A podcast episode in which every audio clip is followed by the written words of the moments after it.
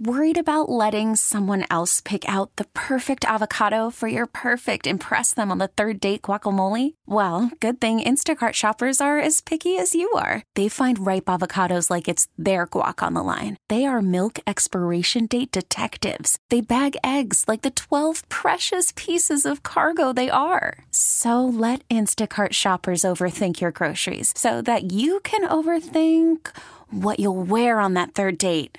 Download the Instacart app to get free delivery on your first three orders while supplies last. Minimum $10 per order, additional term supply. Hiring for your small business? If you're not looking for professionals on LinkedIn, you're looking in the wrong place. That's like looking for your car keys in a fish tank.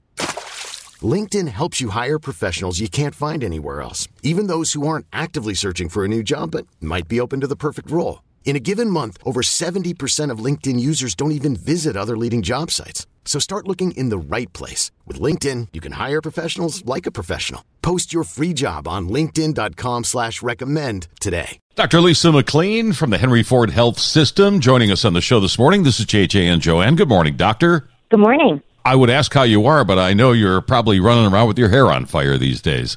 Yes, things have been pretty stressful. That's true. You know, and that's kind of what we want to talk to you about this morning is I think enough isn't being talked about the healthcare workers who are on the front lines who see so much every day and their own mental health. How are they getting through this and how are you trying to help those professionals?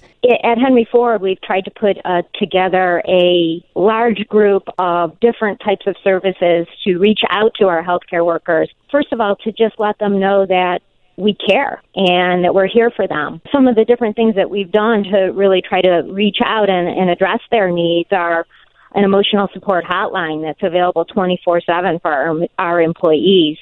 Uh, we're also running emotional support groups three times a day, seven days a week, to really try to normalize the feelings that people are having, to get them to talk about how they're feeling, and hopefully to prevent further uh, trauma later down the road.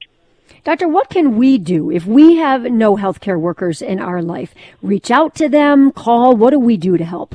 Absolutely. I think to acknowledge uh, what they're going through, to show compassion uh, for them, to help them, uh, to promote in them healthy uh, self care. But that connectivity right now, I think, is uh, critical to really just having them have some normalcy in their life and letting them know that they're not alone. And probably Good not advice. pepper them with personal questions. I, I, saw one doctor say she gets home from work and literally her phone's ringing off the hook from people who know her asking medical questions when that's the time she really needs to come down. So be mindful of that, I would think. Forget about the job for a few minutes and relax. Yes, absolutely. I think uh, we all need that that personal time to decompress and participate in activities that rejuvenate us. The impact of the day, I think, lingers with many people, and it's really hard for them to disconnect. So, if our families can help us to do that and our friends can help us to do that, I think that's very helpful to us.